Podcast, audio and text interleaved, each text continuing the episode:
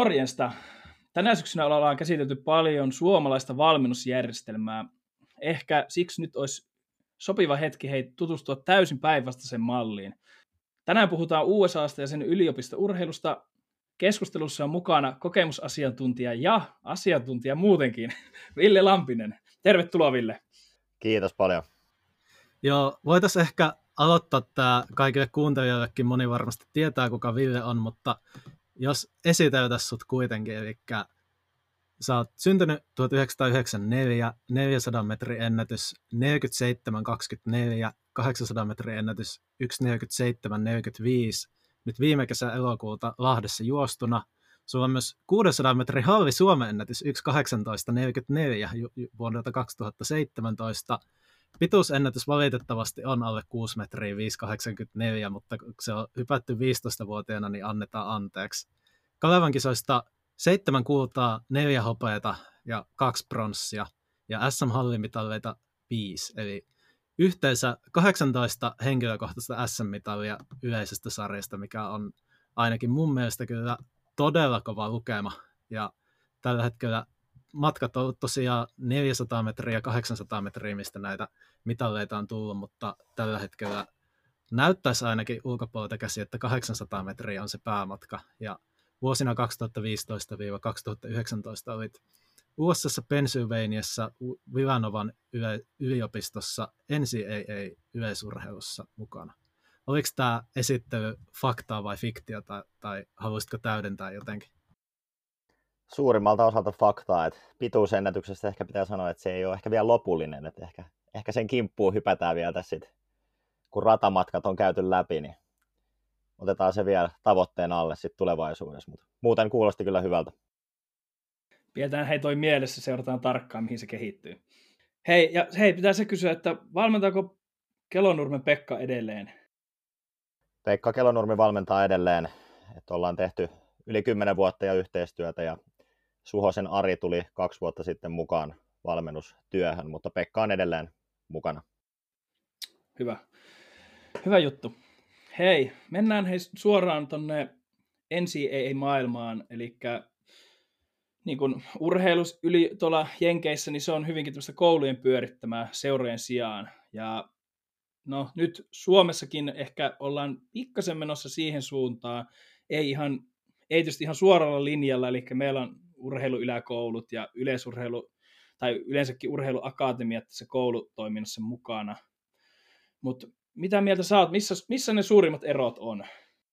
Massassa ehkä se suurin ero on, että Yhdysvalloissa niin se systeemi osittain toimii sen takia, että siinä on iso massa, joka käy sen systeemin läpi ja sieltä osa selviää siitä systeemistä ja niistä tulee huippuja ja suurin osa siitä massasta ei selviä siitä systeemistä tai ei ole siellä systeemissä sitä varten, että he haluaisivat olla huippu-urheilijoita.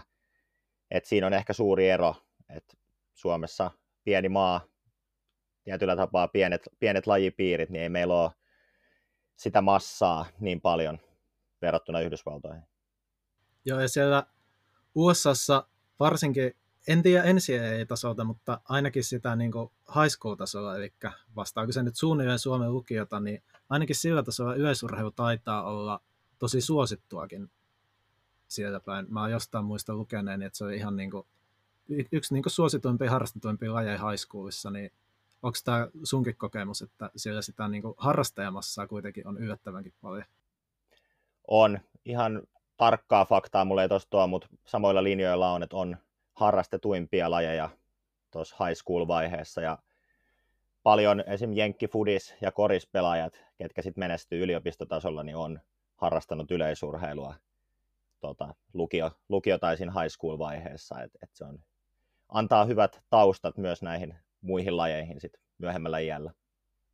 Se varmasti näkyy myös siinä taustana sille, minkä takia USA on, voisi sanoa, menestyneen yleisurheilumaa, että vaikka siellä se ei ole ehkä ihan yhtä seurattua ja siinä mielessä suosittu yleisurheilu kuin Suomessa, niin niitä kovia urheilijoita, jotka niinku on ainakin ollut lajin parissa ja sitä kautta päätyy lajin pariin, niin niitä on tosi paljon ja tosi paljon lahjakkuuksia on mukana YU-toiminnassa. Mutta mistä se johtuu sitten, että yksilö ei halua tavoitella huipulle pääsyä, että onko se urheiluväylä siihen hyvään kouluun samalla tavalla kuin Kiinassa? Joo, kyllä mulle jäi ainakin omien kokemuksien perusteella, niin eka taso on se taloudellinen puoli, eli nämä stipendit, joita voi saada eri urheilujoukkueisiin, niin tämä yliopistosysteemi Amerikassa on vähän erilainen kuin meillä, eli se on aika kallista puuhaa, eli oma laskukin olisi ollut tuolta Villanovasta niin noin 500,000 luokkaa, jos ei olisi stipendillä ollut. Eli tämä on yksi niin kuin, että jos sä saat stipendejäkin, on toki monenlaisia, on täystipendiä, puolistipendiä, kaikkea vähän siltä väliltä, mutta se on yksi suuri kannuste, että jos saat urheilustipendin, niin aika paljon jää lompakkoon enemmän rahaa. Miten se muuten sitten meneekään, että otetaan vaikka tuommoinen yliopisto, jolla on oma yleisurheilujoukkue, niin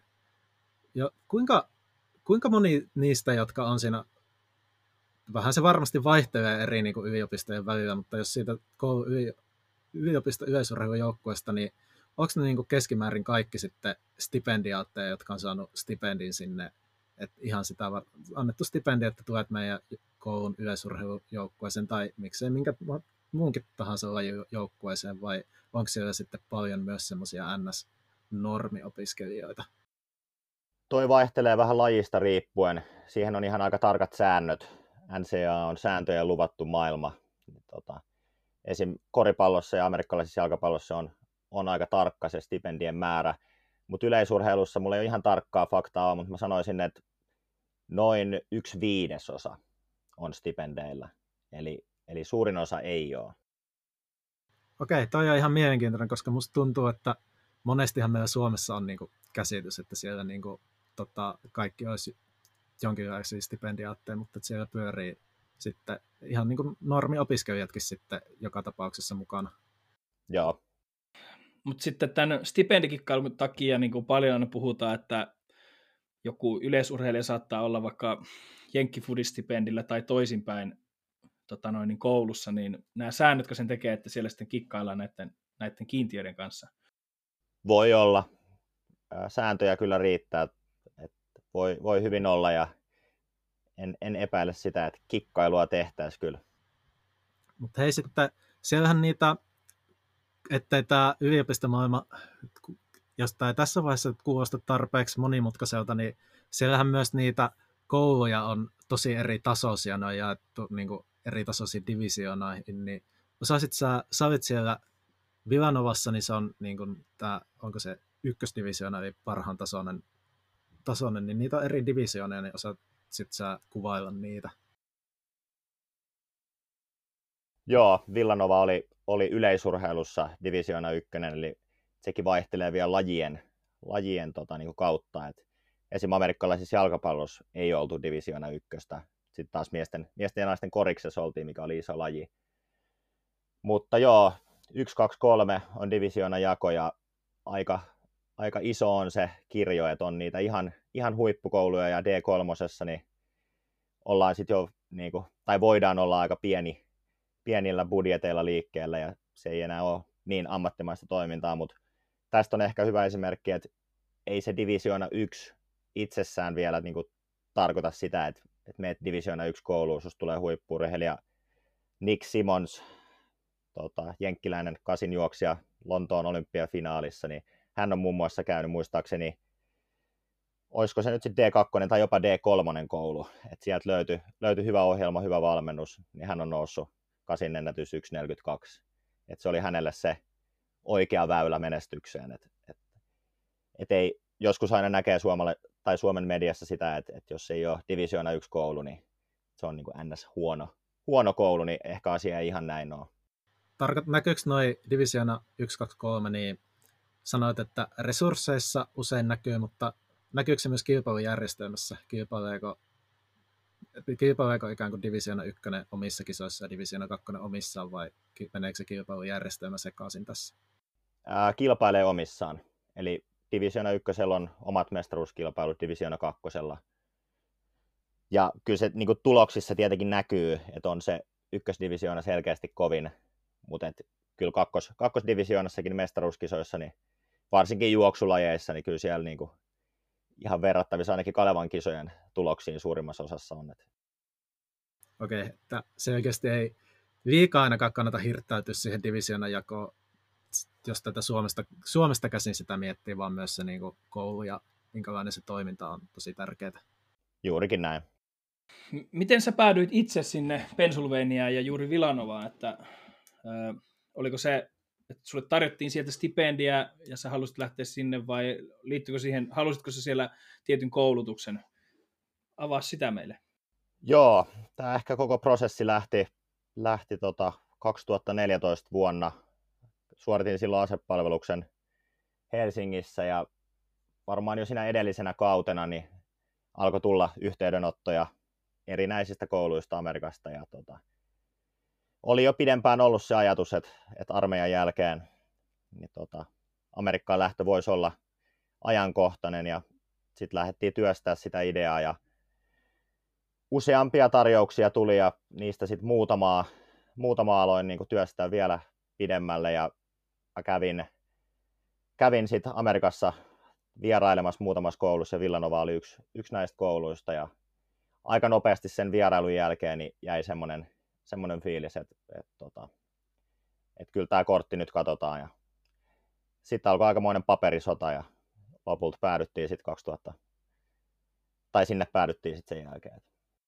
Mitkä siinä oli niitä kaikkea niin kuin ykköstekijöitä, mitkä siinä Villanovassa sitten vakuutti, miksi sä päätit, että sä haluat just sinne?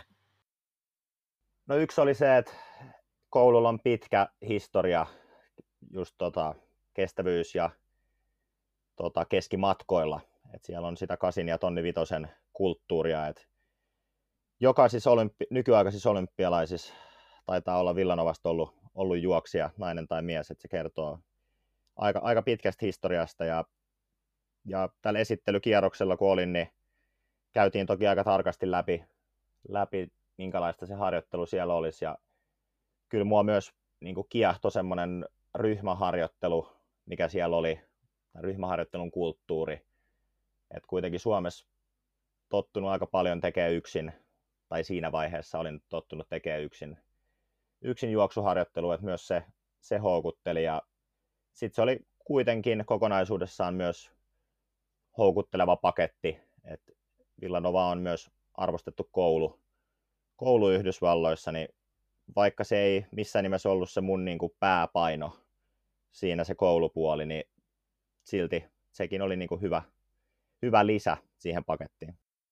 Mitä sä opiskelit siellä, jos mä sain tähän väliin vielä kysyä?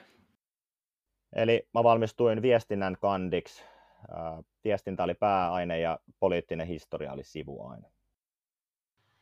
Mitäs sitten nämä odotukset, mitä sä olit asettanut, tai mitkä sitten nämä odotukset syntyi siitä Villanovasta, niin täyttyykö ne sitten lopulta, kun sä menit sinne? Oliko se sellaista, mitä sä ajattelitkin? No, onhan tätä tarinaa kerrattu aikaisemmin, että ehkä niin kuin suuressa kokonaiskuvassa niin urheilun osalta ne odotukset ei ihan täyttynyt.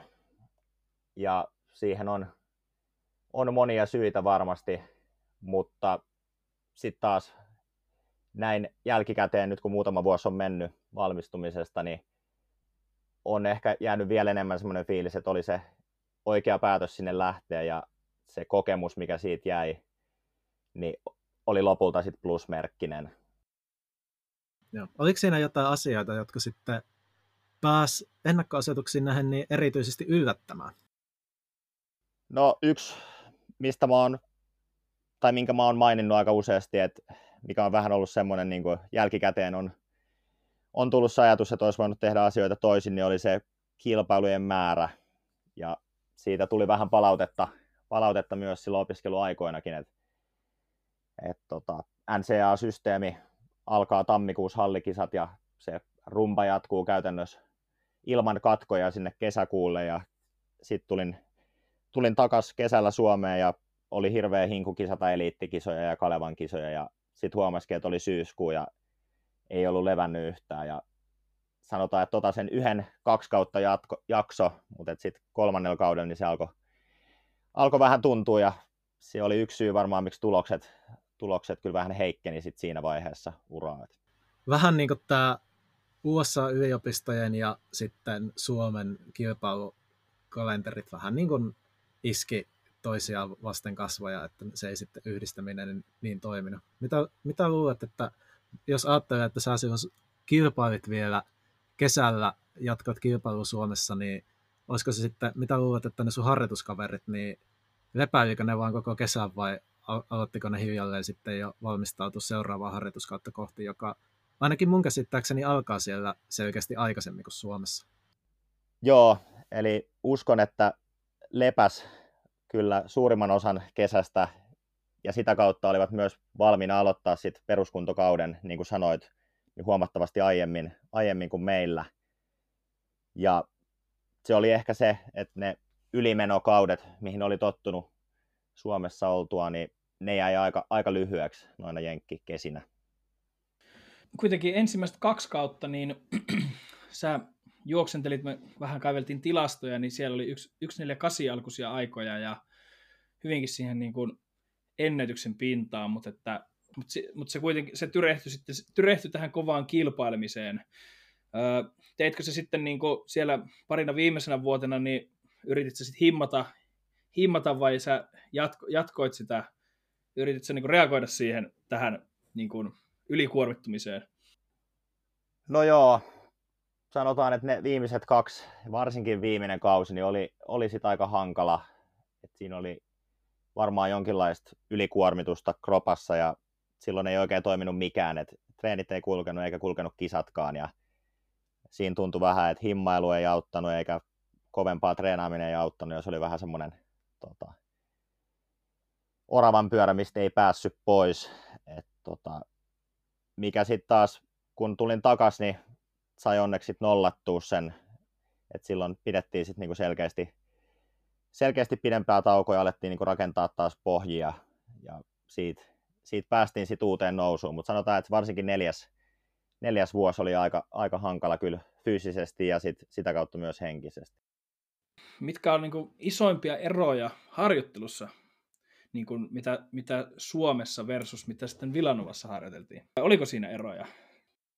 Kyllä siinä oli eroja. Et mä olin pikajuoksuryhmässä. Toki se oli nimellisesti pikajuoksuryhmä, että siihen kuului myös kasinjuoksijat. Mutta kyllä se siinä harjoittelussa näkyy, että meillä oli jamaikalainen päävalmentaja, joka aika pitkälti kuitenkin tuli kasillekin nopeuden kautta, mikä ei sinänsä ole mulle uutta. Mutta ehkä en ollut tottunut siihen, että aika paljon tehtiin koordinaatioita ja niin kuin, tietyllä tapaa Suomessa on tottunut siihen kuitenkin, että tehdään sen niin kuin määrän kautta, mikä on sinänsä hassua, että en mä Suomessa ole se niin kuin kestävyysjuoksija, joka tekee määrän kautta. Täällä mä oon taas se, joka tulee nopeuden kautta, mutta siinä oli tietynlaisia näkökulmaeroja, mutta ehkä harjoittelussa se suurin ero oli se, että Villanovassa käytännössä kaikki treenit oli ryhmätreenejä.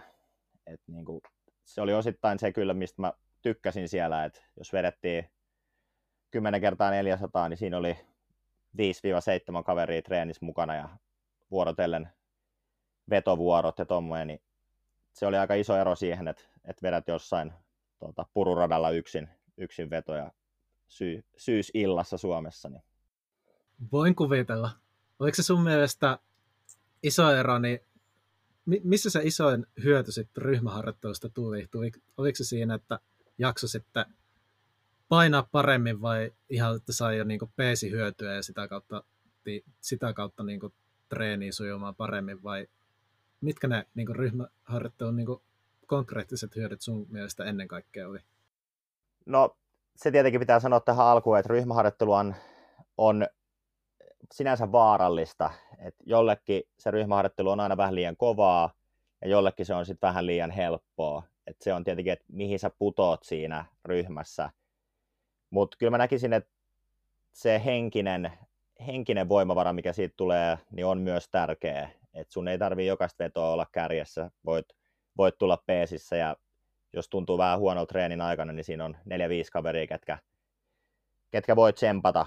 Et se on tietyllä tapaa niin kuin on tottunut siihen, että yleisurheilu on vahvasti yksilölaji Suomessa. Niin jenkkivuosina se muuttui vähän enemmän joukkueen lajiksi, vaikka tietenkin jokainen kilpailee sit henkilökohtaisella tasolla, niin siinä on ehkä se suurin hyöty. Tässä sunkin tarinassa niin kuuluu se, että sillä on paljon vaikutusta sillä, että mistä valmentaja on, että siellä monessa on myöskin sitä ihan tuttu eurooppalainen valmennusjärjestelmä, ehkä eurooppalaisen valmentajan kautta, ja sitten on tätä jenkkiä ja jamaikalaista, eli allekirjoitat varmaan sen, että ihan yhtä lailla se on vähän onnen kantamoinenkin, että minkälainen valmentaja on, joka sitä ryhmää esimerkiksi vetää. Joo, ja toi on ehkä se suurin niin kuin ohje, minkä antaisin jollekin, joka ajattelee NCAA-kuvioihin lähtöä, on se, että jos on mahdollisuus, niin käydä siellä koululla. Toki mä kävin itse ja juttelin valmentajan kanssa ja silti ei mennyt ihan putkeen ja kävi miten kävi, mutta se on kuitenkin pitkälti sit niinku sen valmentajan persoona vaikuttaa myös siihen tekemiseen, koska varsinkin niinku yliopistokuvioissa niin se auktoriteetti on aika erilainen kuin Suomessa. Et me ollaan totuttu paljon siihen, että valmentajan kanssa käydään keskusteluja ja suunnitellaan harjoitusohjelmia yhdessä ja uskalletaan vähän niin kuin haastaa valmentajia, että miksi tehdään näin, mitä varten tämä treeni on. Niin se suhde urheilijan ja valmentajan välillä on aika erilainen. Et varsinkin niin kuin amerikkalaiset ei kyllä paljon kyseenalaista valmentajaansa. Et meillä oli muutama eurooppalainen mun lisäksi juoksutiimissä, niin meillä aina välillä kyllä tuli vähän sanaharkkaa, jos liian rohkeasti lähti kyseenalaistaa valmentajan ohjeita. Voin kuvitella, että siinä on pieni kulttuuriristiriita, kun Suomessahan oikeastaan urheilijoita niin päinvastoin sanotaan, että kyseenalaistakaa niitä valmentajia, että se on niin kuin, vähän niin kuin sitä pitäisikin tehdä. Mutta sitten jos just sanoit, että te treenasitte siellä tosi vähän niin kuin sun taustaan nähden niin tosi niin kuin nopeuspainotteisesti, niin se on mun mielestä ihan mielenkiintoinen, kun usein musta tuntuu, että kun puhutaan Amerikasta, niin se käsitys on, että siellä tehdään määrää, siellä treenataan kovaa, niin onko se sun mielestä, pitääkö se sun mielestä paikkansa vai onko se vähän myytti vai tullaanko tässä just tähän, että ne erot siellä NCAA:ssäkin on tosi isoja eri koulujen ja eri valmentajien välillä? Kyllä mä sanoisin, että ne erot on suuria, että tossakin mun esimerkissä on se, että mä olin kuitenkin pikajuoksuryhmässä ja kyllä mä näin, mitä niin kuin se kestävyysjoukkue meillä harjoitteli, niin kyllä siellä niin kuin se määrä oli aika raju. Et sinänsä niin kuin hyvä päätös oli varmaan sekin, etten hypännyt siihen junaan, että siellä kun paukutettiin reilusti yli 100 kilometrin viikkoja viikosta toiseen, mutta kyllä ne erot on suuria ja mitä on jutellut suomalaisten ja sit muidenkin maalaisten kanssa, ketkä on NCAA:n käynyt läpi, niin kyllä se vaihtelee tosi paljon koulusta kouluun ja minkälainen se valmentaja on. Et paljon on esimerkiksi ollut puhetta siitä, että niinku kilpailuja, että valmentajat pakottaa aina kilpailemaan useamman startin viestit, niin mä en ikinä kokenut tällaista. Et meillä oli hyvin selkeät, niinku, että paljon tuli juostua kisoja, mutta se ei ollut koskaan semmoinen, että no, tänään vedät 4 starttia. Että ei sellaista käskyttämistä ei ollut mulla. Jos nyt joku nuori urheilija miettii, että lähtisikö hän jenkkeihin urheilemaan ja opiskelemaan, niin sen lisäksi, että sä kehotat käymään siellä koulussa vierailemassa, niin mihin muihin asioihin sun mielestä pitäisi kiinnittää huomiota ennen kuin valitaan se lähtökohde? Tai mitä neuvoja antaisit? Kyllä siinä pitää tehdä työtä sen valinnan eteen. Niin kuin sanoin, että jos on mahdollista käydä, toki se alkaa sillä, että te vaihdatte noin 100 sähköpostia ja sitten sieltä soitellaan puoliltöin ja coachi haluaa jutella. Ja se on aika pitkä prosessi ja ehkä siinä, mitä syvemmälle pääsee siihen harjoitusfilosofiaan, minkälaista harjoittelu siellä on, ehkä vähän, että minkälaisia tai minkä tyylisiä juoksijoita siellä on aikaisemmin ollut, niin kaikki niin kuin auttaa, tai ainakin koki itse, että semmoinen on hyödyllistä tietoa, mutta ei sitä sitten kuitenkaan ihan 100% niin kuin voi kuitenkaan sitä tulevaisuutta tietää, että siinä voi tehdä pohjatyötä ja valmistella sitä päätöstä, mutta sitten lopulta pitää olla valmis myös siihen, että se lopullinen totuus on sitten vähän erilainen kuin mitä on itse kuvitellut, ja näin ehkä kävi myös mun tapauksessa. Mä just mietin sitä, että onko se niinku jotain semmoista tietyn tyyppistä urheilijaa, jolle sä NCAA-reissua suosittelisit, että esimerkiksi vaikka, että kannattaako sinne lähteä, jos sä oot vaikka just semmoinen tosi niinku hyvä Suomessa, tai vai sitten semmoinen, että oot vähän niinku, sanotaan, että putoat vaikka pikkusen maajoukkueen ryhmien alapuolelle tai näin, niin onko siinä sun mielestä niinku jotain semmoista tietynlaista urheilijaa tasollisesti tai ihan mitä muunkin tavalla, jolle sä erityisesti suosittelisit tai et suosittelisi sitä? Mä en näkisi niinkään, että silloin väliä, että millä tasolla on. Et mun mielestä meillä niinku ihan kärkiurheilijatkin voisi hyötyä, jos löytyy vaan se hyvä paikka. Mutta sitten samalla tavalla näen myös, että meillä on paljon semmoisia urheilijoita, ketkä putoaisin meillä maajoukkueesta tai ei pärjää vielä Kalevankissa tasolla, niin voisi löytyä hyvä paikka NCAAsta. Mutta ehkä niinku enemmän antaisin ohjeen, että siinä pitää olla valmis joustaa niistä, ainakin jonkun verran niistä omista harjoitusfilosofiasta ja ideoista. Jos on semmoinen tyyppi, joka haluaa joka treenissä haastaa valmentajan ja käy niin sanotusti kiinni, niin se ei ainakin, tai voin ainakin varoittaa, että voi tulla vähän konflikteja Amerikan päässä. Hei, sellaisen mä haluaisin vielä tästä nostaa vähän, hyppää vähän aiheesta toiseen, mutta säkin puhuit siitä ryhmäharjoittelusta ja kuuluu monelta, että siellä Amerikkaan kannattaisi senkin takia lähteä, että siellä varsinkin juoksumatkoilla, niin siellä on niitä oikeasti koviakin juoksijoita. Niin tässä tulee nyt pientä tarinaa, mutta mulla oli muutama vuosi sitten se Matthew Wisconsinista kesän kämppiksenä. Se on jo pitkä tarina, miten se päätyi mun kämppikseksi, mutta paljastui, että hän oli niinku juossut myös 400 metriä high school-tasolla ja hän oli itse sillä tavalla, että en mä kovin hyvää ollut. Ja sitten vähän kaiveli aikoja, niin paljastui, että se oli siinä 7-18-vuotiaana juossut 400 metriä 49.0, mikä Suomessa olisi kyllä just 7-18-vuotiaalle pidettäisiin aika hyvänä aikana. Ei nyt mikään superjunnut, mutta niin kuin hyvä, tosi hyvä aika. Ja hän sanoi, että no ei se tuntunut kauhean hyvältä, kun siitä naapurikaupungin koulusta kaveri jos niin kuin silloin samaikäisenä 46,5-aikoja. Ja tämä 46,5-aikoja jos oli nimeltään Kenny Bednarek, joka otti just nyt 200 metrillä olympiamitalin viime kesänä, niin näkyykö siellä sun mielestä tämmöinen, että kun epäilemättä siellä sitten tuli oikeasti tosi kovia vastaan, niin näkyykö se sun mielestä semmoisessa tietynlaisessa vaatimustasossa?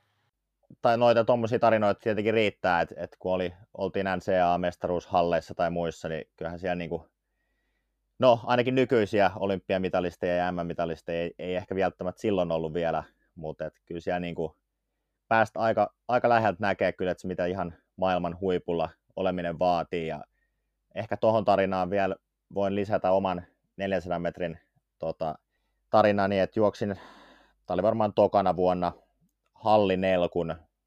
Niitä ei tullut kovin montaa juostoa, mutta kerran olin juoksemassa, niin juoksinkohan mä 49.0, tämä oli siis hallissa. Oli siis noin 25 erää miesten nelkulla hallissa ja jokaisessa niin voittajan aika oli alle 48 sekuntia. Ja mä olin siis sanotaan niin kuin siellä reilusti keskiveron huonommalla puolella tässä startissa, että niin kuin osittain myös se massan näkeminen, että niin kuin NS100 kaveri vetää alle 48 nelkulla, niin on se aika huima ja siitä kyllä näkee sen potentiaalin, että noistakin kun 50 saadaan jalostettua 4-5-4-6 kavereiksi, niin potentiaalia riittää. Päteekö se tässäkin vähän, että kun niitä potentiaalisia kavereita on oikeasti aika paljon, niin sä ihan jakson alussa just sanoit, että siellä on se, että paljon massaa, josta osa sitten kestää se ja osa ei, niin onko tämä just sitä, että sitten kun noita pistetään treenaan oikeasti ns. Kovaa välittämättä hirveästi siitä, että onko tämä just yksilöllisesti sopivaa, niin kyllä sieltä niitä huippuja tulee. No kyllä mä itse pidän niin kuin reseptiä sinä, että miksi Yhdysvallat pärjää yleisurheilussa aika hyvin, että se ei välttämättä ole niin kuin se systeemi just, että se on aika karu, että sinne heitetään niin kuin se 1000 juoksijaa ja niistä 5-15 pärjää, mutta että ne ketkä pärjää, niin ne sitten pärjää. Et karu systeemi, mutta tuottaa aika hyvin tulosta, ja kyllä niin kuin NCAA-urheilijat, tästäkään nyt ei ihan suoralta kädeltä ole heittää, mutta kyllä aika monella viime vuosien arvokisamitalistil yhdysvaltalaisilla niin on NCAA-taustaa. Joo, kyllä nöyräksi vetää kuunnella näitä nelkun aikoja ja tuota massaa.